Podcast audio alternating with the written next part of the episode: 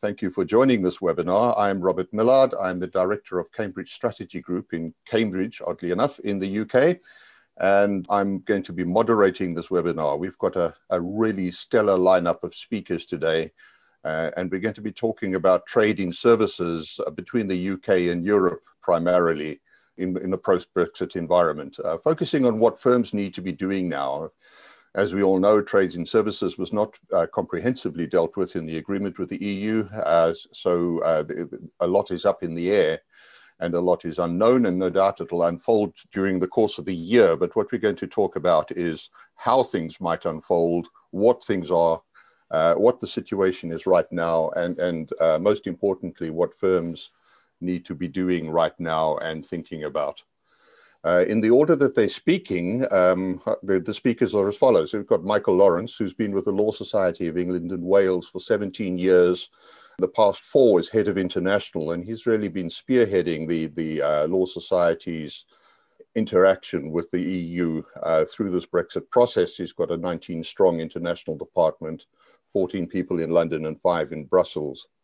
So that's Michael, and he's obviously going to be talking about the UK perspective, what British firms need to be thinking about, not just law firms, partnerships. When people talk about services, trading services, often that swings directly to financial services. We're not going to be talking about financial services. We're going to be talking about professional services. So that's law, engineering, architecture, accounting, such like.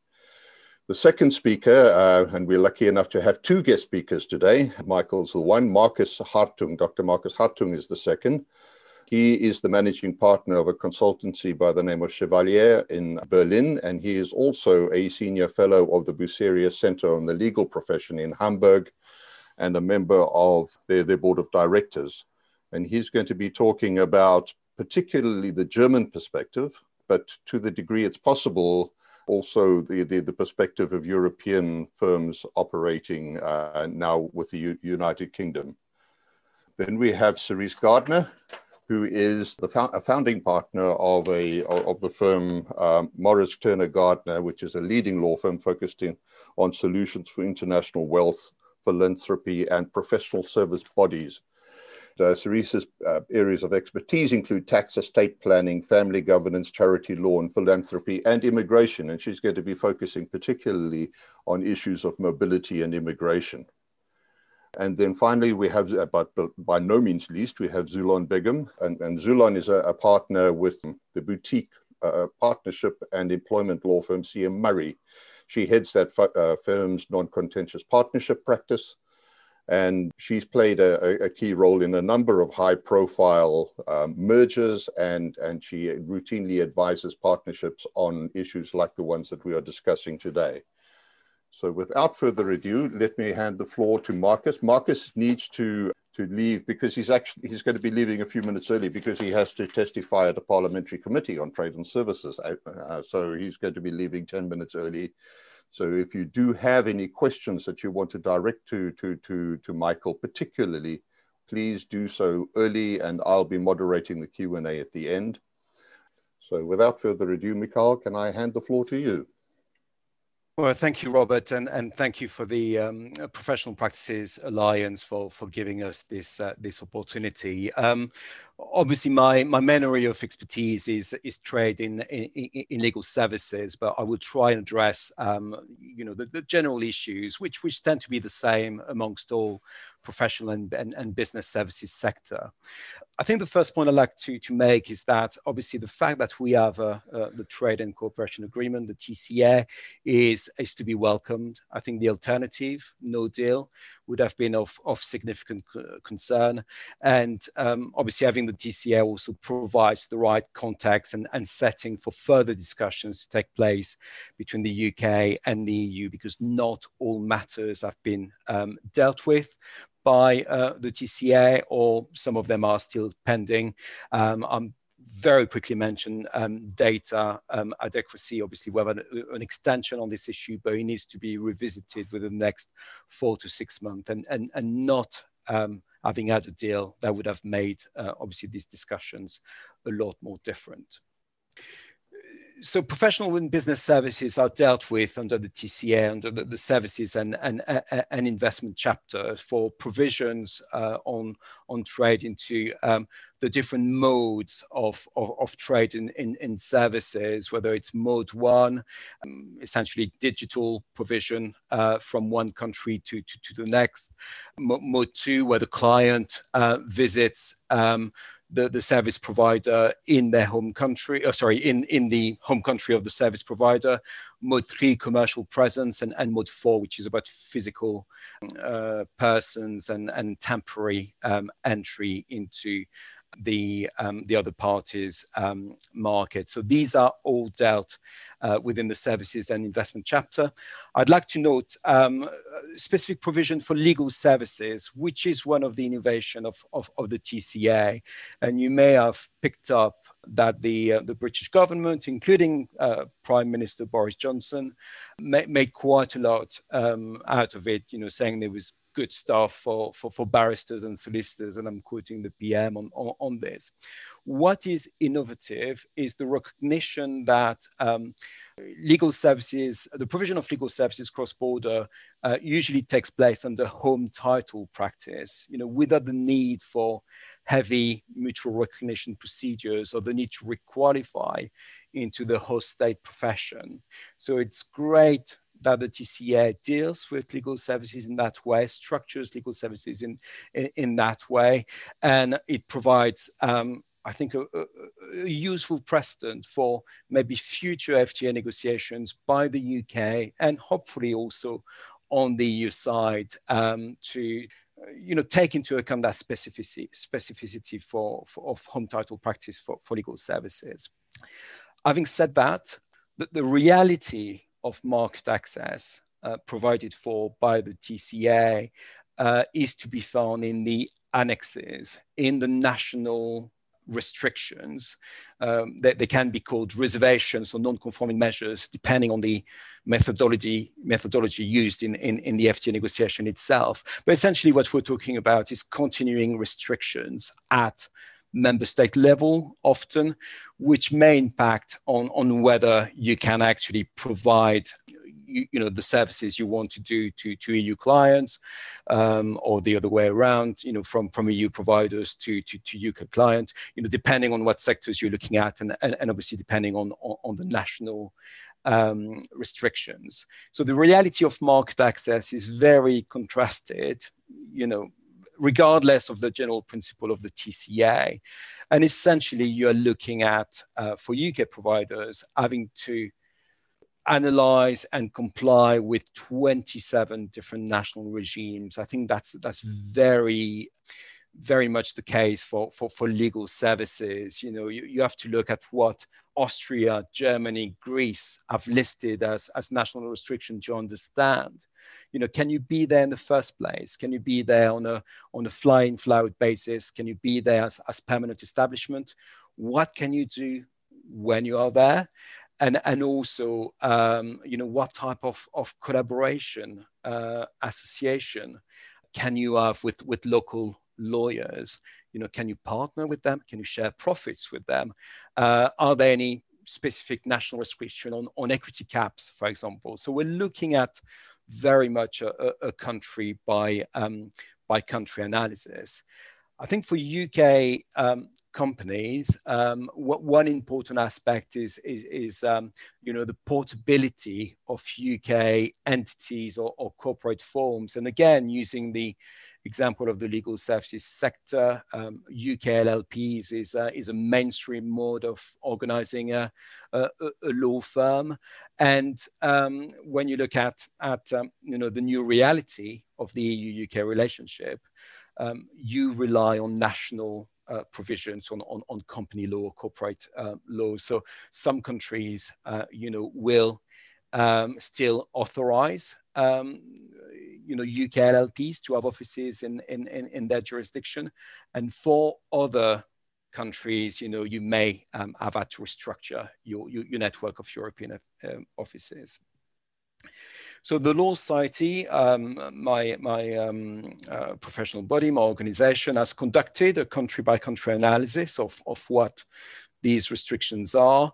To be honest, the, the, the TCA has not changed um, much of the picture in terms of what we're expecting on, on market access. You know, having a look at what US lawyers, for example, can do or, or cannot do in the EU. Um, there are some nuances or some um, um, potentially nice um, surprises in one or two jurisdictions where um, restrictions were not listed where we expected them to, to, to be listed. So, um, um, so I think it's it's further work required there as to as to what that means. Also, one exception in terms of of um, increased market access is is France. Um, France has a new foreign legal consultant scheme, which is only available to um, to lawyers uh, with which um, the EU has a free trade agreement covering legal services. And so we expect um, a positive development in France, and we're waiting for the um, um obviously for for um, the, the go ahead from the National Council of French Bar there couple more issues I would like to, to discuss to, before looking at, at more practical guidance to firms. Uh, one of them is mobility. I'm, not going to say much on that because Cerise is, is um, you know, that's the purpose of a presentation. But obviously, the days of free movement of people are over, and things will not be as simple as jumping on the Eurostar or jumping um, on a plane for services providers from, from, from the UK wanting to meet their EU clients or to provide services um, to them. So it's it's something that uh, it's a real change for um, for for the UK services sector, and and I think a, a, lot of work will need to go into that in in the next few weeks, the next few months, and it may be um, a mixed blessing actually that we are not able to undertake much international travel at the moment because that gives us the time to be ready for when international travel resumes. Um, the other point is on the MRPQ. Now, MRPQ um, is, um, I suppose, slightly less significant issue for, for, for, legal services because we have the principle of home title practice. Um, however, it's highly relevant for professions such as accountants, architects, um, engineers, auditors. You know, they often have to go through mutual recognition procedures before being able to operate in, in other markets. They may have to requalify in the host state profession. And, and the provision on MRPQ in the TCA are quite disappointing. The, the, the TCA follows the, the model of the EU-Canada CETA agreement. Um, the, the, model essentially invites uh, competent authorities, professional bodies, regulators to come up with a proposal at EU27 level and to submit it to a joint committee, or in the case of the um, TCA, the, the, the joint um, partnership, the partnership council, sorry. In, in, in the case of Canada, we know that um, not one single MRA has been has been agreed uh, for the past three years. It has been into force, and even the Canadian and European architects have submitted a proposal more than two years ago, and they haven't had the go ahead yet from the European Commission, the Canadian government, and, and provinces. So it's not the best model for um, MRPQ. In the case of lawyers, um, a couple of jurisdictions still have a path to requalification for UK lawyers, France and Ireland. But for the rest of you know the other EU27 jurisdiction, essentially, you're looking at going back to university if you want to, to requalify, which is not great news. Um, and, and why it could be relevant to um, certainly to lawyers and, and also to other profession is in relation to um, what I called in a admittedly not very elegant way, but EU law heavy practice areas such as competition, intellectual property, uh, GDPR, um, advice to heavily regulated sectors such as chemicals, pharmaceuticals, financial services, um, where obviously the EU has got a significant um, the, the, the, regulatory uh, or the sorry the regulations coming out of the EU have got a significant impact on on this sector. So it's something to watch. Do you need to requalify in the EU? What is the best way forward, and so on. Um, I, may, have a couple of minutes left. So what I'm going to talk about is, is really practically what can um, UK services uh, providers do. And, and again, I've got this bias about the legal services sector, so apologies for that. But I would say that um, most of the UK law firms with an existing network of offices across the EU have done all their homework, you know, before the, the, the end of the transition period. You know, they knew because they had worked on it for maybe you know sometimes years where they needed to restructure their UK LLPs, where they needed to make sure that the, the people on the ground should uh, requalify, and on the other hand, you know which jurisdictions were causing very little difficulty, and and it is true that in in, in some jurisdictions, because they're very open to international legal practice, Brexit has had very little impact on um, on, on UK um, services providers. Now, for national original firms, which um, you know may not have had um, uh, an office in, in the EU, some of them will consider whether to take the, the strategic and commercial decision to open up for the first time. And we have seen um, a few of them already opening up in, in Brussels or, or Dublin or, or elsewhere. Um, to uh, ma many reasons for that, to, to, to retain or to have um, the most effective way of delivering services to their EU client base, but also for um, continuing advice uh, on what are called the, the EU law heavy practice areas and, and where they, they want to make sure um, you know they can um, have rights of audience at the Court of Justice, for example. Uh, their advice continues to attract EU um, legal professional privilege and so on. For individuals, individual lawyers, individual engineers, architects, accountants, uh, obviously they are, as I mentioned before, the mobility aspects to take into account and, and whether there is the, the, the need to requalify or not. Um, so MRPQ aspect in terms of, um, of, of what, obviously what services they are currently providing to their clients and, and, and what they like to see um, moving forward. So that's the broad overview. Um, obviously, you know, we could talk about this topic for two hours, um, even two days. Um, so yeah, delighted to take any questions. Thank you. Thank you, Michael. Uh, and just a reminder, if you want to ask Michael any questions, please put them in the chat and I'll try to get them to him before he has to leave for Parliament. Uh, Marcus, uh, can, can I hand the, the podium to you, please? Yes, thank you, Rob.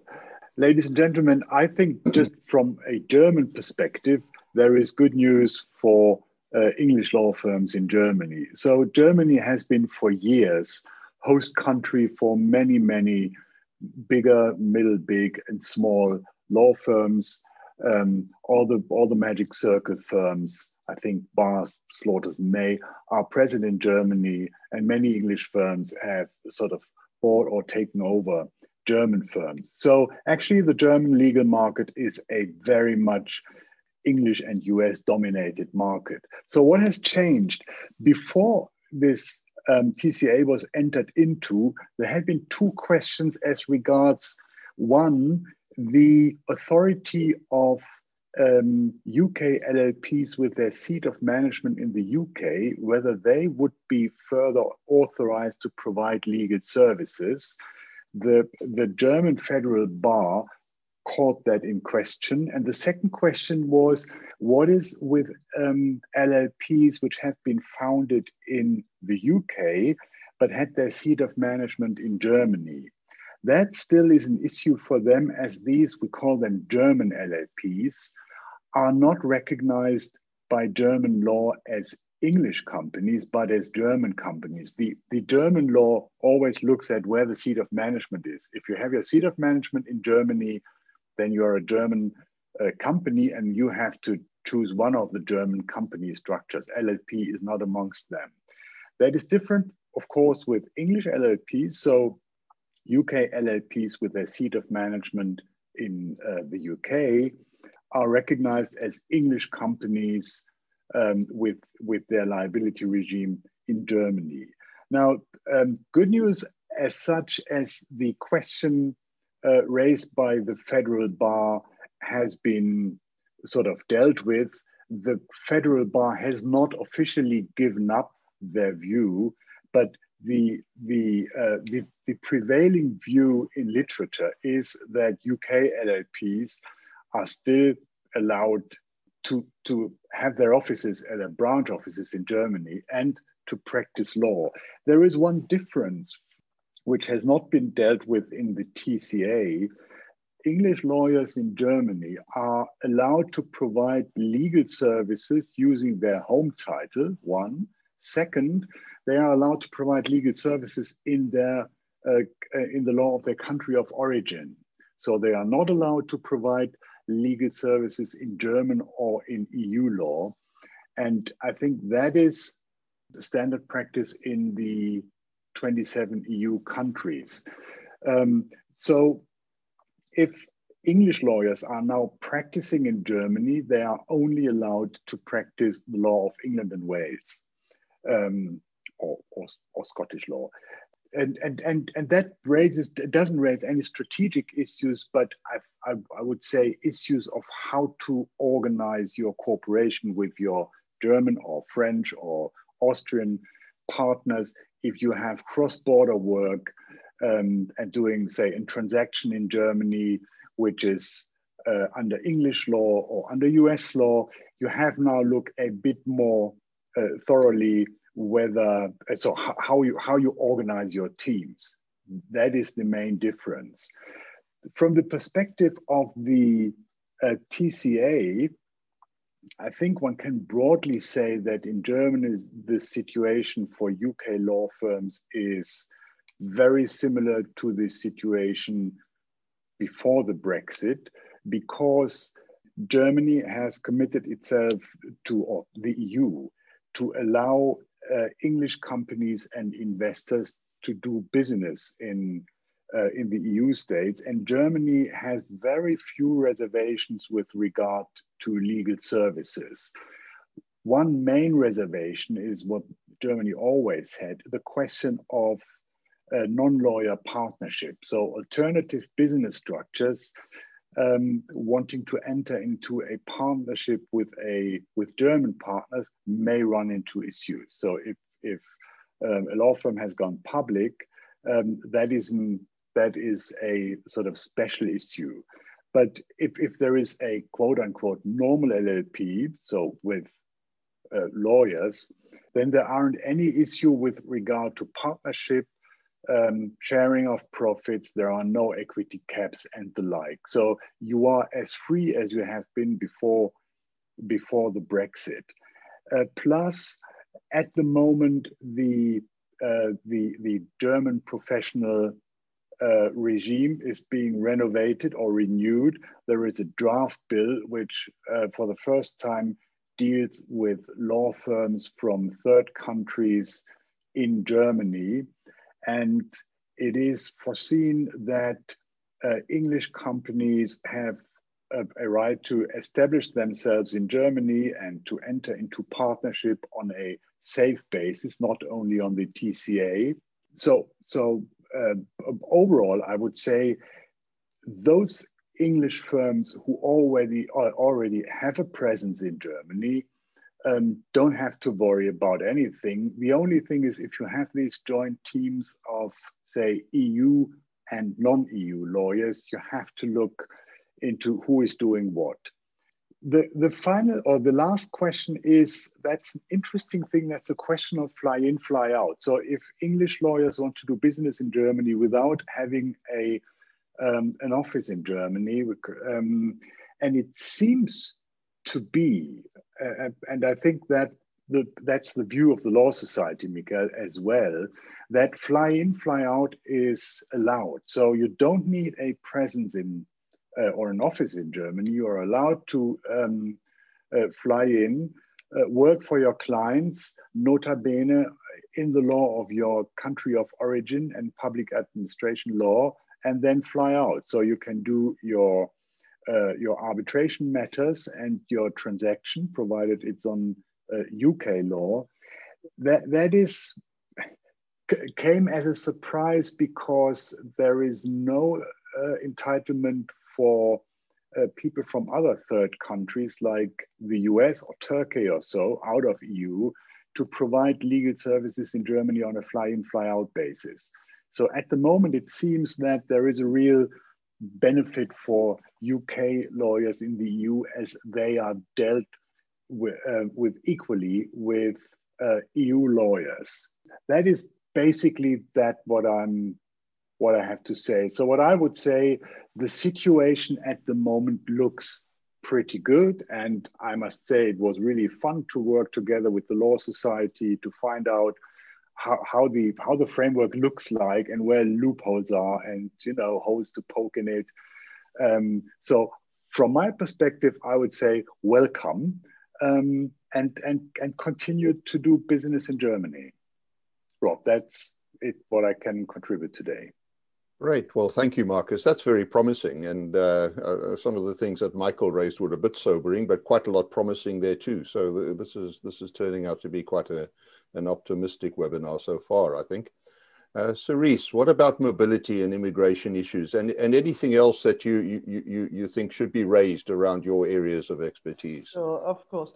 Uh, well, perhaps I'll put the dampener on it for everyone then, shall I? And suggest that things might not be quite so rosy. Um, first of all, um, I want to just have a quick look at what the TCA does provide in relation to any changes that might have been introduced when it comes to UK to the EU, EU to the UK. Um, and then I'll go on to a few practical things that I think employers, not just in professional services, but all employers should be thinking about just at the moment. First of all, looking at the TCA itself, as, as Marcus has already mentioned, and Michael too, actually, um, there, there are provisions in there that have been introduced which are new, new thinking, a little bit, a little bit um, of new thinking. So, for example, one of the things that employers will need to understand is what is in the TCA, first of all, and how it might affect them. So there are a few gains, I would say, that have been introduced uh, into the TCA. So, for example, um, the agreement does cover independent professionals wanting to go and work in uh, one of the EU countries. Again, there are limits to all of these, um, not just limits in time. So, for example, independent professionals up to 12 months, but um, also in relation to uh, what degree of qualification and skills they should have before they would be entitled to any of these types of um, entry visas. Um, short-term business visitors, we've talked about the fly-in, fly-out, and of course, um, that's a big issue for just about every firm, I would think, because I think probably looking at the um, people attending, I would say most firms have EU clients and they would want to be able to go and visit and have meetings and so on. So I'll come on to that in more detail, I think, uh, a bit later. I think you wanted me to, Robert, but um, let me know if you want me to do it now. Um, graduate trainees, good news there, because um, nothing to stop graduate trainees going in for up to 12 months. These are all these new um, visa provisions. We've also got the, a slightly more traditional one, which is the uh, contractual service suppliers. I'm looking at my list here so I don't forget to mention them to you. Um, and intra-company transfers. So that, that covers graduate trainees. It also covers the normal intercompany transfers that we're all used to in the UK and have been for many years. But note that the requirements and the lengths of stay can differ very greatly between the UK and the EU. So, for example, just taking the intra-company transfer as an example, going from the UK to the EU, it's limited to three years, whereas coming from the EU to the UK under the new regimes, shall we say, we've got five years and have had for decades, uh, and in some cases nine years. So you know we, we do there are differences. So don't think that the UK rules uh, simply apply automatically to the other 27 EU countries. Uh, there's no um, there's no comparison in some cases. So looking at that agreement as a whole, what the mobility provisions seem to be suggesting is that the 27 EU countries would the, the are invited, I think, probably to introduce a base level of mobility provisions, which we don't know yet whether they will actually. So at the moment, we're in a bit of a state of limbo, it seems to me, that we don't quite know whether EU, the EU countries are going to introduce greater restrictions, they're going to follow and comply with the TCA, or what they're going to do. So it isn't quite as straightforward yet. But I do appreciate, and I, think you said, Robert, that you know over the next year or so, things are going to be um, get hopefully hopefully calming down, sorting themselves out and agreements will be reached and we'll understand where everyone is, um, is based. One, one of the things that's been really keeping us busy at the firm is uh, what happens about EU nationals already in the UK. And that's had a huge um, number of problems, although, you know, made easy as possible, but nevertheless for, for uh, employers coming up, uh, they're going to have some challenges because we've only got five more months until EU nationals here in the UK can actually make sure their rights are preserved. And if people haven't, and the rumor going around is that there's still about 1.5 million people who are entitled to uh, apply under the EU settled scheme, as it's settlement scheme, as it's called, and haven't yet. Millions have, but 1.5 million haven't. So, what are we to make of that? Well, obviously, we're hoping that in our various firms, the EU nationals will have sorted themselves out, and where they are entitled to a status under the scheme, they will have already done so. However, um, just in case they haven't, I would suggest to employers now that you uh, encourage and remind uh, your employees that they should be uh, making sure they do this. Already, by the way, there are delays in the system which weren't there before. Um, and we believe that's because there are so many people trying, not quite last minute, but the, it'll get worse and worse as we get to June, I think, uh, to get themselves onto the app and sort it out in terms of uh, their rights. So bear in mind, though, and I, am very uh, not noticeable that um, Zulon is on the uh, panel, and I do not want to give any employment law advice, but it's very important that employers realize they're not allowed yet to ask to check their employee, their EU employees' uh, right to work. That is for verboten, I would say, sorry, Marcus, uh, until um, the 1st of July this year, because until then, EU nationals have the right to be here for the most part, especially if they've if they've been uh, here before 31st December 2020. So um, EU uh, employers of EU nationals, just be aware that you need to be thinking about checking status after the 1st of July. And of course, any new people coming in from the EU who have never resided here and therefore will not have had any uh, settled status or pre-settled status rights some may, by the way, so be careful, um, then they, um, they will need to make sure, just as if it was a US person coming in, that they have the right to work. What does that mean? A work visa. What are they? Well, we've had new, new things being brought in um, for the last few months, and one of them is the skilled worker visa.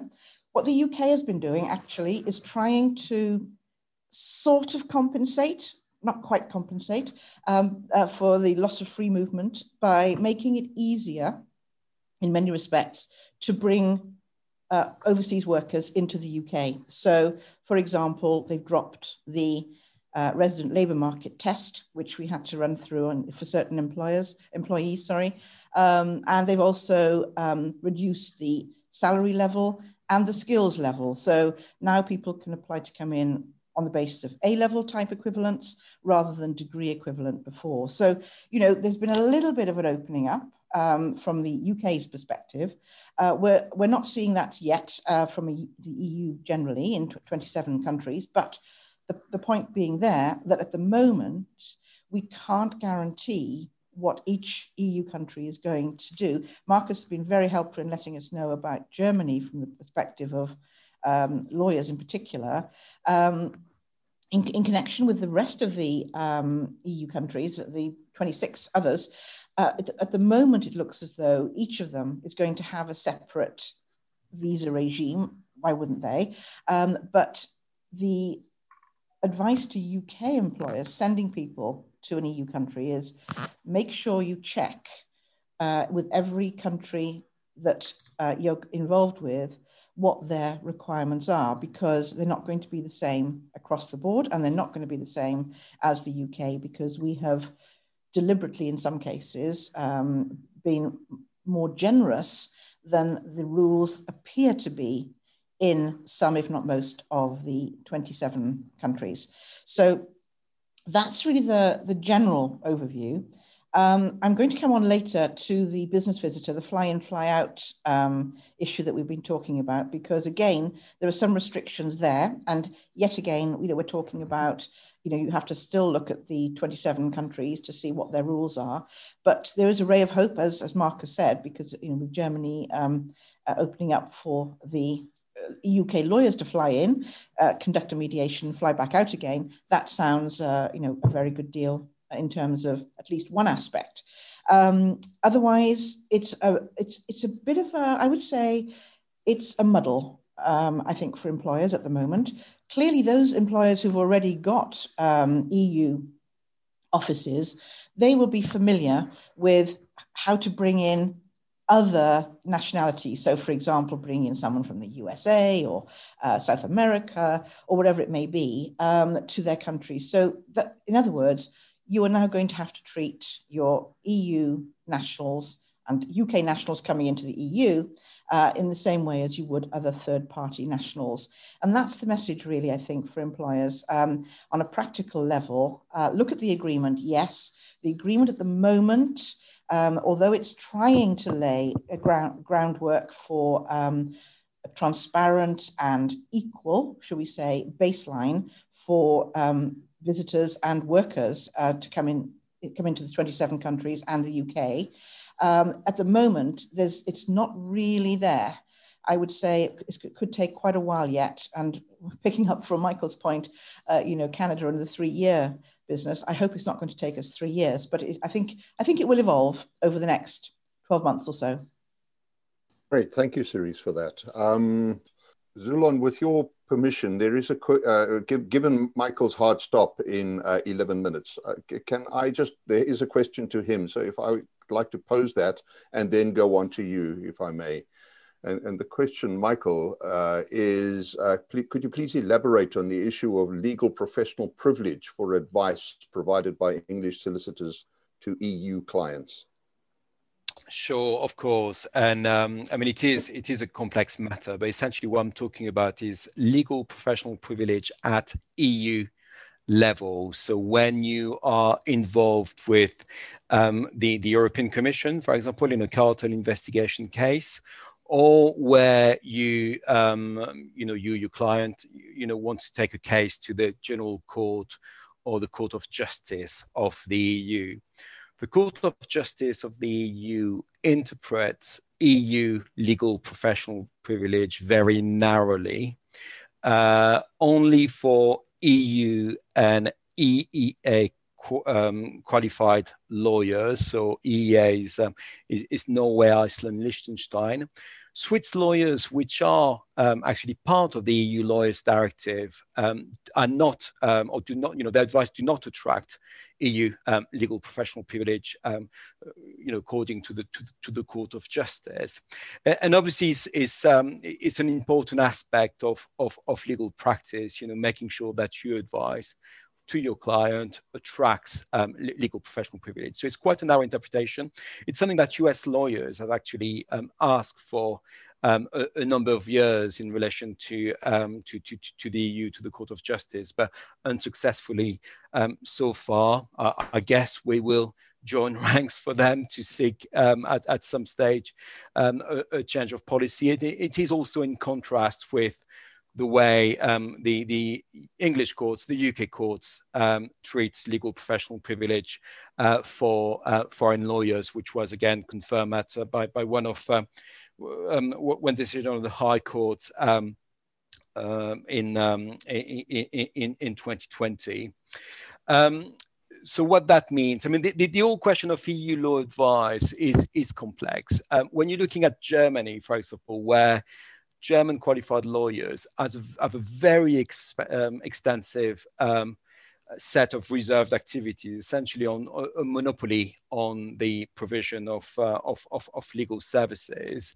Um, it, it's, it's clearly evident that, um, you know, it is um, uh, very difficult for, for UK qualified lawyers to provide EU law advice. There are other countries um, where actually very few activities are reserved to uh, nationally qualified um, lawyers. I'm often thinking of, um, you know, Finland, um, where actually there's no set of reserve activities, or even Belgium. Um, and so, um, you know, there, there is a case that, you know, EU law advice is actually uh, permitted um, for, for UK lawyers moving forward. But we always come back to the question of does it attract EU legal professional privilege? And um, you know why it, it matters obviously for, for, for your clients. And I think that's why you know, many UK qualified lawyers have, have looked at uh, requalification into um, an EU um, legal profession. Um, it's also why, um, as uh, Marcus was, um, um, you, you, know, usefully uh, explaining, that's why when you work in, in cross-border teams, uh, you know, you be, need to be quite clear as to what the EU qualified lawyers does and, and what input obviously the UK qualified or the US qualified lawyers do into that um, that, that deal or, or, or, the particular case um, you know you are advising on on behalf of your client. So um, well, I hope I've I've, I've covered it um, uh, or I've explained it better, but it is a complex area.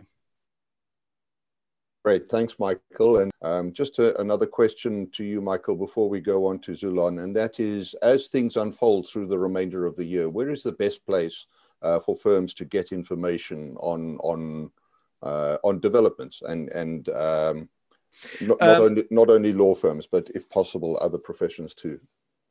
Okay, I mean, I think I think for for, for law firms, I mean, certainly, um, you, you, know, the Law Society of England and Wales and and uh, the, the international department or Brussels office is um, very happy to provide up to date information to to to, to members. Um, we um, have um, country profiles uh, which are available upon request for, for for members, which you know describes what the um, actual market access is in, you know, in, in, in Belgium, in Spain, in Hungary, and, and so on. Um, and, uh, and we provide um, regular uh, updates as well. So we have a, a, a, what is called a European market access mailing list, which every member is um, is is welcome to join. And we do, um, I mean, in, in in December and in in January, sometime it has been um, you, you know weekly update we were providing to members on various developments in in national um, jurisdiction. As as you know, we have explained, you know, you are, you have to look at the member state level. If you're looking at other professions, I mean, I would I would um, certainly suggest that um, you approach your respective professional bodies or, or, or regulator to see what um, what information they, they, they have on the matter, and and obviously, you, you know, there are some um, you know, law firms or, or professional advisors, um, which um, also specialize in these matters, whether it's, uh, it's on mobility provisions or um, indeed restructuring of, um, of, uh, of a partnership of a UK LLP. So, um, you know, these are the type of sources of information which are available to, to UK services provider. Great, thanks. And then one very short question I'd like to slip in before going on to Zulon. And Marcus, you may weigh in the, on this as well. I, I, think to a degree you might have answered it already, which is for British lawyers advising on UK law, fly in, fly out, is there any issue being organized as an LLP, a British LLP? No, there is no issue. Marcus, uh, Michael, are you familiar with? No, I mean the, the, the, issue is is very much if you have an office in the country um, obviously, the TCA has got some provisions on that, but you have to look at, at national um, rules and, and regulations. So on the one hand, what does the national company law states about what's uh, what's possible for third country entities or not, and then you have to look at the professional regulations. You know, what are the um, what entities are, are, are, permitted for the provision of, of legal services in, in that particular country. So Marcus has uh, obviously shared some, some fantastic news on, on Germany, you know, both on um, UK LLPs with the seat of uh, administration and, and, and control in, in, in the UK and on FIFO, which again, you know, we, we knew he was um, you know US lawyers were conducting FIFO, and and although he was not explicitly um, authorized. It was kind of tolerated, but I think the clarification by the TCA is, is great news.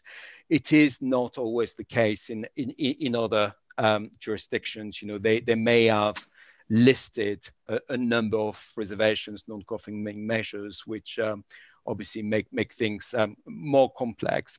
I mean, having said that. Um, you know, FIFO, it's, it's something that we expect um, you know people to to continue you know subject to the mobility provision the immigration um, requirements which um, which are have been introduced with the end of free movement uh, of, um, of, people but there is um, often a national framework which needs to be looked at as well Great, thank you, Michael, and and thank you for joining us. I'm aware that you need you know, to to drop off in two minutes, so please do so. Uh, and and uh, we're very grateful to you for for being a guest speaker today.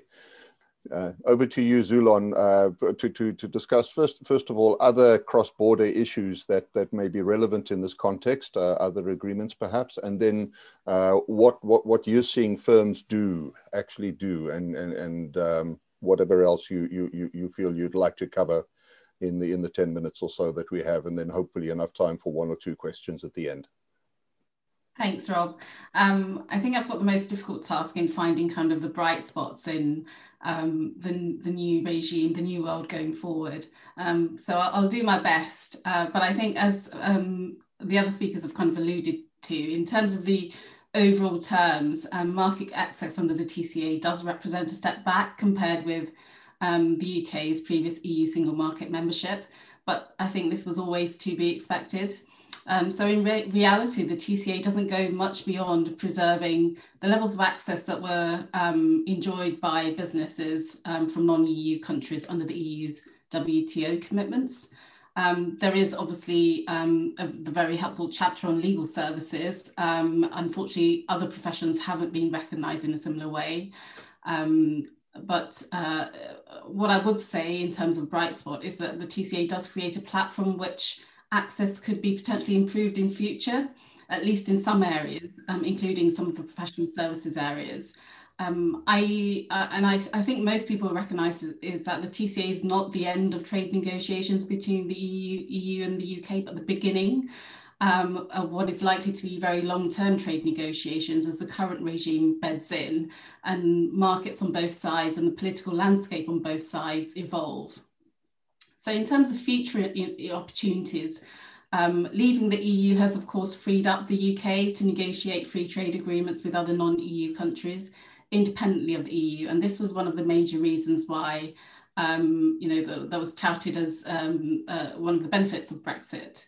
So to date, the UK has been mainly focused on rolling over free trade agreements that the EU um, already had with other third countries. So when the EU um, UK left the EU, um, the EU had about 40 trade deals, which covered around 70 countries. Um, and so far, the UK has made um, deals to continue trading in the same way with around 60 of those countries, and there are negotiations ongoing with um, the others at the moment. Um, but in reality, in terms of services, the existing EU FTAs that have been rolled over um, don't contain very much by way of enhancements enhancements to trading um, services uh, for the professions that is afforded to them under the general WTO, WTO regime. Um, one notable exception that Mikhail um, mentioned earlier is the EU South Korea FTA, which has been rolled over. It's probably the most comprehensive EU FTA when it comes to legal, um, the provision of legal services, but it still doesn't provide full market access um, and um, a framework to requalify um, uh, in, in that jurisdiction. So it's still fairly limited. Um, also mentioned the Canada agreement, um, which is touted as being the most comprehensive um, EU trade deal. Um, but again, it contains very little by way of um, services. There is a provision in there around um, mutual recognition of qualifications, but it's been three years since that deal was signed and um, nothing has, be, has been agreed on MP, um, MRPQ for, for now. Um, uh, and I guess we're in the same position in relation to mutual recognition of qualifications um, in relation to the TCA, because um, the TCA states that the, you know, individual countries and regulators can agree, can, can make recommendations for the recognition of qualifications, which the Partnership Council can then, um, under the TCA, can approve. But uh, you know, if we if we go by the kind of st- the length of time it's taken under the Canada agreement, this could be quite a long process, and I'm and I'm afraid it's going to mean that individual professions and their regulators have to do a lot of lobbying at both UK government level and also EU and individual EU um, member state regulator level to um, ensure that they are, their qualifications are recognised. Um, and I'm pleased to say that the legal, um, the Law Society has been has done a stellar job to date in that lobbying effort, and I, no doubt that's kind of led to the um, the specific chapter in the TCA about legal services. So thank you to Mikel and his team for kind of making um, the efforts on on that side. Um, the so in terms of other trade deals uh, so, so, as i've said most of the trade deals eu trade deals that the uk has rolled over have pretty much stayed the same as what, what was signed between the eu and those individual countries. The one kind of um, differences that the FTA signed between the UK and Japan um, last year, which was the first to diverge from an existing EU FTA and includes enhanced access in relation to digital uh, um, and data uh, and financial services and the creative industries. Um, it, it, does preserve the existing EU um, and Japan um, um, provisions around legal services, but I understand from Mikel that there are ongoing negotiations around enhancing some of the some of the market access in relation to legal services. One of the kind of key things from the Japan agreement is that includes a, a strong commitment from, from the Jap Japanese government to support the UK joining the Trans-Pacific Partnership um, agreement, which includes um, Pacific uh, a trade bloc um, between 11 Pacific countries. Uh, that would be quite a major step if the UK um, were to become a member of that trade bloc um, and would potentially provide um, much more market access for UK firms and professions in, in, those countries, but that's still to be determined. And like most trade negotiations, is likely to be very long term, uh, long term and protracted process. Um, so in terms of market access for professional services under other FTAs that might be agreed in, in the future, um, the picture, uh, yeah, I'm afraid, is very uncertain at this stage. Trade negotiations are inevitably very complex and protracted, as we saw with um, negotiations with the EU and the UK, which is actually, in the grand scheme of things, um, was concluded pretty quickly compared to other trade negotiations that often happen between countries. So, uh, and the other thing to note with trade negotiations is it's, it's not it's not possible to negotiate um, particular market market segments in isolations, as we saw with EU. EU and um, UK, you know, uh, particular industries might be given um, undue prominence. For example, the fishing industry was certainly given a lot of prominence in the EU UK trade negotiations, uh, negotiations at, at the expense of other quite important industries like services.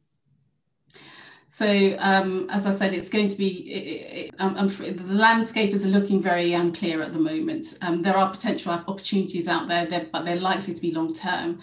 Um, and it's quite clear that um, all, all, the various professions, including the Law Society, will need to invest quite a lot of time and effort into lobbying both our government and individual regulators um, in different countries, including the EU member state regulators, um, around um, you know removing barriers to uh, services trade, um, for example, qualification requirements and, and those types of things that Mikel's already mentioned. Um, and as I've said, the Law Society have done have done a stellar job to date. That's all. I, that's all I was going to mention. I'm afraid I couldn't find any other kind of really bright spots at this stage. I think it's, as I said, it's going to be quite a long-term thing, um, and uh, maybe looking back in ten years' time, we'll we'll see what the opportunities were um, and um, uh, I think it's going to be a backward looking point at that stage. Great. Well, thank you, Zulan. Uh, another question has come in, which I, I, I, guess any of the, the lawyers on the panel could weigh in on, and which that is, what are the consequences for non-compliance, accidental or intentional? Is the, the, regulatory issue would that fall under the jurisdiction of the SRA if the, the, the firm in question is British, uh, or would it be the regulator in the relevant jurisdiction? Or does it go much wider than that? Does this create the risk of accidental criminal offences? Would that be, Rob, do you mean from, from a German or European yeah, so so I, I, guess the question is yeah. framed in terms of a British firm op operating in a German in, in a German yeah. or European jurisdiction, EU jurisdiction. Yeah, this can be significant. So if a if a German uh, sorry if an English law firm enters into a mandate agreement with a client providing EU or German legal services, that agreement would be null and void. So that is from a civil law perspective. Secondly, uh, regulatory wise, I, I think the it has not yet been dealt with which of the regional German regional bars would be in charge for that because English lawyers in Germany don't fall under the um, supervision of the German regional bars. So the, the only consequence could be that um, that your mandate contracts would be null and void, which is a quite significant consequence. But regulatory wise, um, I have not found anything in the TCA or in German law which, which would allow German bars to act as a supervisor for lawyers coming from a country which is not German. So it would be out of their remit. Right. I think, um, Rob, from an SRA perspective, if you're an SRA mm. regulated firm with an office in London and offices in, say, Germany, and you're providing English law advice, you are going to be regulated by the SRA. So um, while it's not clear um, which regulator would have you know the most standing to prosecute or um, censure a firm for not complying with local regulations certainly the SRA will will um, take notice of it. Um, the other thing I would mention is that if you are operating in a country without um, without not in compliance with the local regulations there will be an impact on your professional indemnity insurance, for example, it may not cover you for any advice provided um, illegally in a jurisdiction. So that that has a very severe knock-on effect on your business. So you, you know, that the, there is a, a, strong onus on firms to ensure that they're complying with local regulations when they're operating in a particular jurisdiction. Great.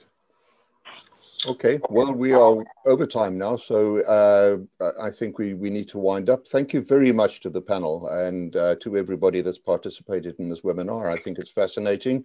Uh, awful lot that we weren't able to cover because still unknown. Uh, so I suspect we're going to have to have another uh, webinar on this topic, maybe in the second half of the year when hopefully, hopefully things will be clearer. But in the meantime, um, thank you very much and goodbye.